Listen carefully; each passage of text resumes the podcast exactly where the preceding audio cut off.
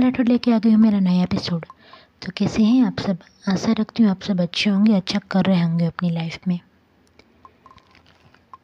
हम लोग दूसरों से तो रोज़ मिलते हैं, अपने फैमिली मेंबर्स से, अपने दोस्तों से, अपने कलीग से। पर क्या कभी खुद से मिले हैं? आपको लगता होगा, क्या बात कर रही हैं?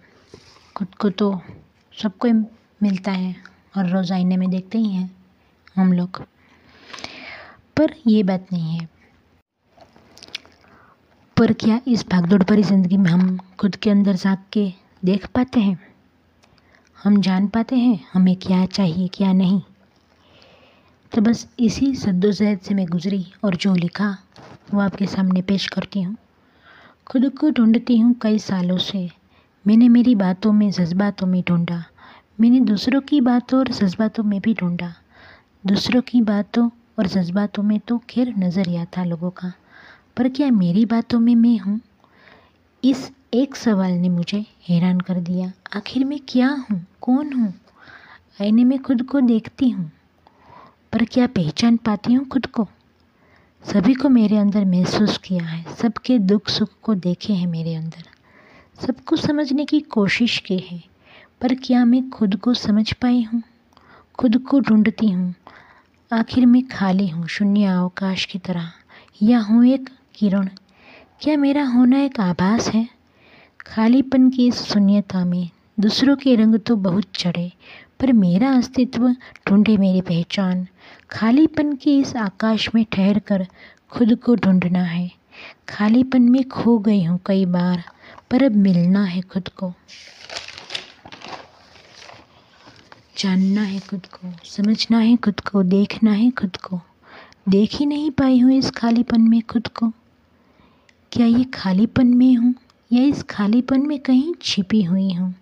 इस सवाल का जवाब पाना है, मुझे खुद को पाना है। कृष्ण कहते हैं, गीता में सब में तू, तेरे में सब। मेरे में सबको तो देख लिया, सबका दर्द महसूस कर लिया, पर खुद को ढूंढना है ताकि कह सकूँ, सब में मैं हूँ। अगर खुद को नहीं ढूंढा तो सब कुछ एक है, ये नहीं जान पाऊँगी।